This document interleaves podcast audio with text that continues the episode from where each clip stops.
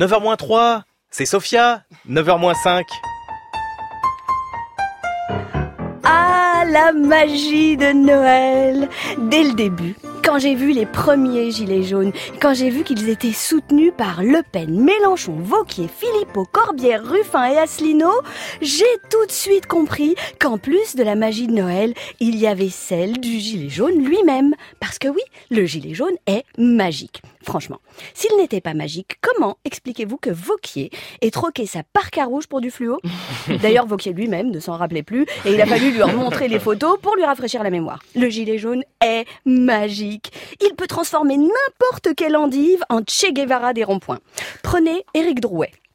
Il a suffi que ce garçon enfile un gilet jaune pour qu'on l'invite sur les plateaux télé et que suite à son arrestation samedi, on finisse par le comparer sur les réseaux sociaux à Nelson Mandela. Non mais comparer Eric Drouet à Nelson Mandela, c'est vraiment la chasse d'eau qui se prend pour les chutes du Niagara, non?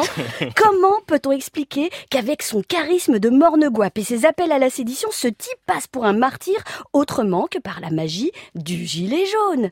Prenez le dénommé Flyrider. Qui aurait pu imaginer une seconde que l'on inviterait une tarte molle du complotisme benet et décérébré à venir commenter ses dernières élucubrations et l'actualité politique à une heure de grande écoute. Sans la magie du gilet jaune, comment tu l'expliques? Je ne vois pas non plus comment Étienne Chouard, dont tu parlais tout à l'heure, Claude Askolovitch, complotiste convaincu que le 11 septembre n'a jamais existé, adepte de Soral et Asselineau, a été réhabilité par la bouche d'un député de la France insoumise.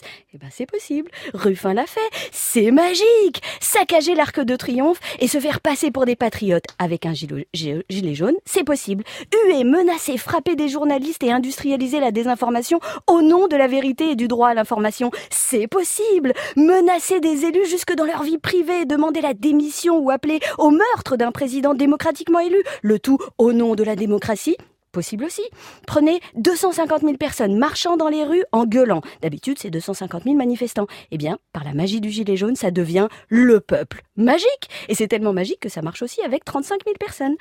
Quand on voit le nombre d'exactions, de violences, de haine, de propos antisémites, racistes, homophobes, sexistes proférés pendant ces manifestations par des, par des gens portant des gilets jaunes, pensez-vous vraiment qu'il y aurait aussi peu de gilets jaunes que ça dérange sans magie?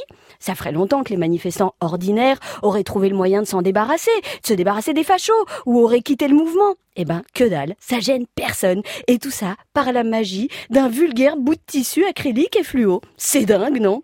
Alors, je ne sais pas si la magie va continuer d'opérer longtemps. Ce que je sais, c'est qu'il y a un miracle qui tarde à se produire. C'est que la justice sociale soit portée par un mouvement efficace et pérenne. Parce que je crois je crains, pardon, que ce ne soit pas exactement ce qui se profile pour ceux qui l'attendent encore sur les ronds-points. La magicienne Sophia Aram.